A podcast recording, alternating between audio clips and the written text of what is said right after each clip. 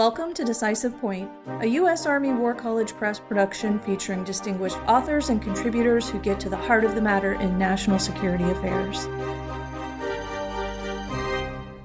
The views and opinions expressed on this podcast are those of the podcast guests and are not necessarily those of the Department of the Army, the U.S. Army War College, or any other agency of the U.S. government. Decisive Point welcomes Dr. C. Anthony Pfaff, author of Professionalizing Special Operations Forces which appeared in the autumn 2022 issue of Parameters. Pfaff is the research professor for strategy, the military profession, and ethics at the U.S. Army War College Strategic Studies Institute and is senior non resident fellow at the Atlantic Council. He holds a doctorate in philosophy from Georgetown University. All right. It's always nice to chat with you, Tony. Thank you for making time for this today. My pleasure. Great to be back. Let's cut to the chase. Your article opens with this sentence Special Operations Forces appear to be experiencing an ethical crisis.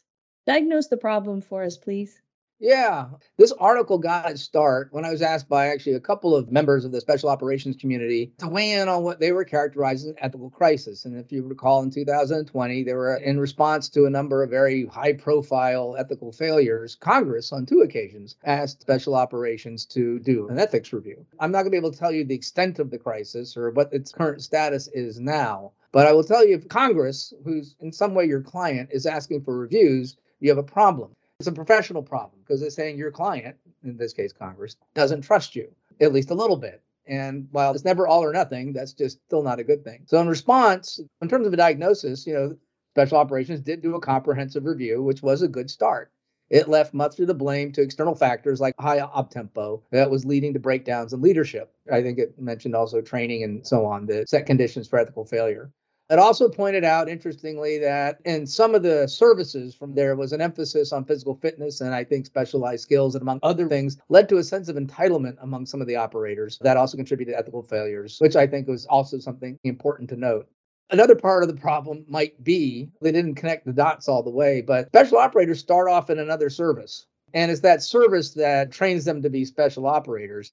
Then they move off into the special operations community, special operations command, and they may or may not continue to get professionalized in their original service. And special operations just doesn't have that. I think they've got some of that infrastructure, but they don't have a professionalized career path where officers, NCOs, and others get certified, you know, as they progress in the same way the other services do. And so I thought that was kind of interesting. And it suggested to me that there's really an opportunity here, which is what this article is really about. The idea here is at some level, these problems arise, maybe for the reasons that you've said, but there's a solution to them if you do the kinds of things that will make special operations more of a profession uh, than what I think it is now, where it is a group of very highly skilled people who basically work for the other services or the joint staff. And so here it's important to understand the concept profession being applied here. In the vernacular, we use professions in a lot of different ways. It can mean I got paid, I'm not using it in that sense. It can mean I'm really good at what I'm doing. Mm-hmm. Here, I'm using the sense in which a profession involves an expertise that gives professionals this exercise over jurisdiction that gives professionals the autonomy to use that expertise. For example, in a medical professional, medical professions, their jurisdiction is the health of the client. Their expertise is being able to see to the health of the client. And as a result, they have the autonomy over that jurisdiction to do things like prescribe drugs or conduct surgery that a non-professional would not be allowed to do. So this idea of having a jurisdiction around which you exercise your expertise that you kind of own, you have the autonomy to decide what the right and wrong thing to do is within that jurisdiction. And another ingredient is a code of ethics that sort of governs how you go about doing that because ultimately it's maintaining the trust of the client is critical for the profession status if you do that, if you start building that and building the institutions that can not only just build that expertise, certify it in others, as well as govern, then you've got a profession. And my argument would be you'll see better results. One reason I also thought this was kind of the right way to go was I also looked at what the special operations community themselves were saying about ethics. And that's when I looked at things like the field guide. And that's when I looked at some of the things that I found in blogs and quotes. And you do have a sense where seeing a profession the way I just described it would actually change the way the members would think about things. So, for instance, you look in the field guide, they frame these dilemmas. The field guide is a set of 13 dilemmas that they then navigate, and much of it's very good. Don't get me wrong. However, from a professional perspective,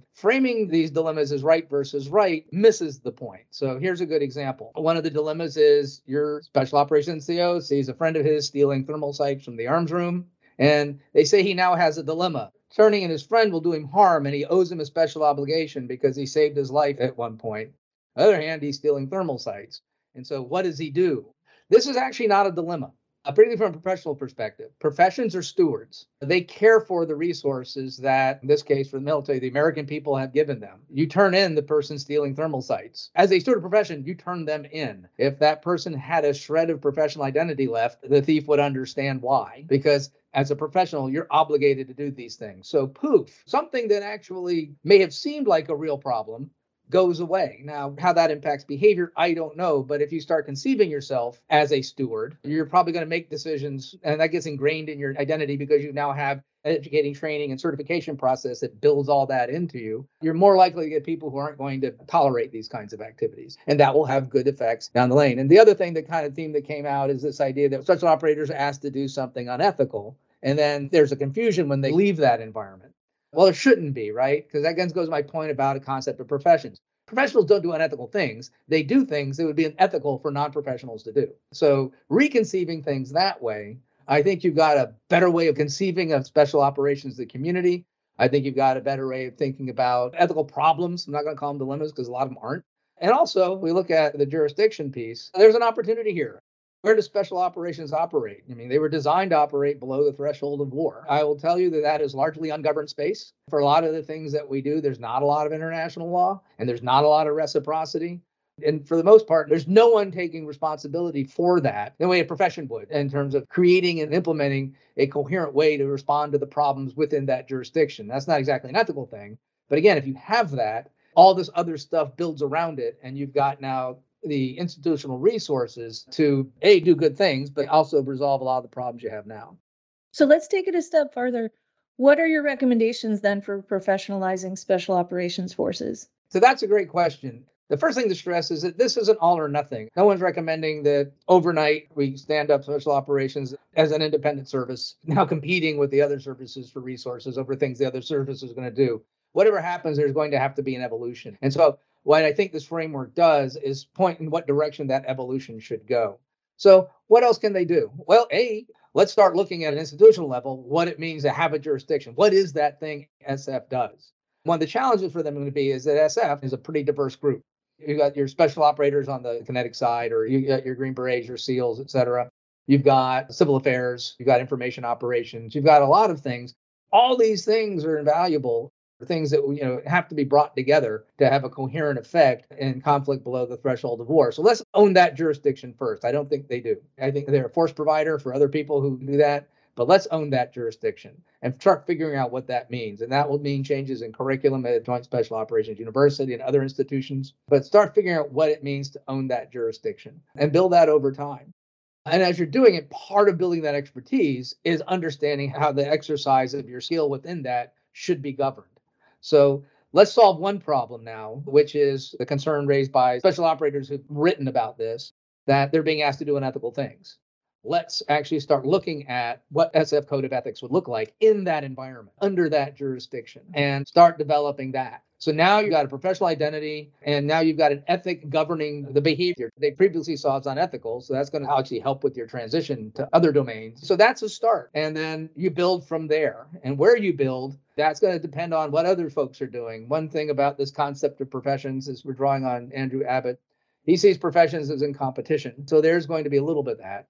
We also see that competition is kind of healthy. I would argue that that jurisdiction is underserved. It'd be great if somebody kind of picked that up Yes, there'll be some competition as the different services sort out how they do things. But the point here isn't this that claim of jurisdiction doesn't mean there's not a role for other services any more than The fact Army claims land power is its jurisdiction doesn't mean there's not a role, even in a high intensity conflict, for special operation forces. It's just who's building the institutional capacity to operate in that environment and exercise expertise in service of the client. And right now, I would say that's not happening in that space. And as things evolve, I would work to evolve them in the sense of strengthening the institution to be able to do the things that I discussed earlier regarding governing behavior in that space.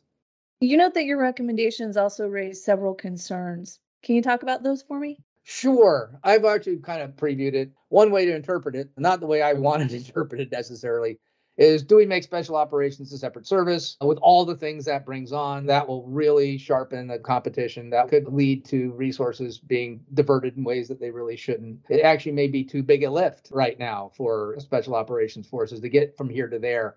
I'm not arguing that. Like i said none of this is all or nothing. This is more a roadmap than an end state because no profession is fully professionalized no professions without its bad actors and ethical issues nor is it really fully professionalized Expertise has to continually evolve. The competition never ends. But I could see someone saying these recommendations entail dedication to resources and formal authorities and so on, which it might in the future and may in some ways. That's not the starting point I think you need in order to get to where you want to go. Gotcha. Well, your conclusion kind of sums this up with a statement that I really liked actually. Divorced from the calling, individuals will have little reason to take the hard right and avoid the easy wrong and certainly little reason to hold themselves accountable for attaining the professional ideal. Final thoughts. So, my point here is simply that having a professional identity, which only happens when you have a profession, it's institutionally deep, makes ethical behavior less of an accident. And without it, you see the kinds of things you're seeing now, where without that professional identity, other factors, other reasons, other rationales for acting and acting badly make sense. A strong professional identity would make those reasons and factors, et cetera, not make as much sense, as well as create a community of people within that profession who see it the same way, making these bad outcomes less likely. Well said. Thank you. This was a good time. Alrighty. Bye bye. If you'd like to dig deeper into the concept of professionalizing special operations forces, you can find the article at press.armywarcollege.edu slash parameters. Look for volume 52, issue 3. If you enjoyed this episode of Decisive Point and would like to hear more, look for us on Amazon Music, Spotify, Apple Podcast, Stitcher, and any other major podcast platform.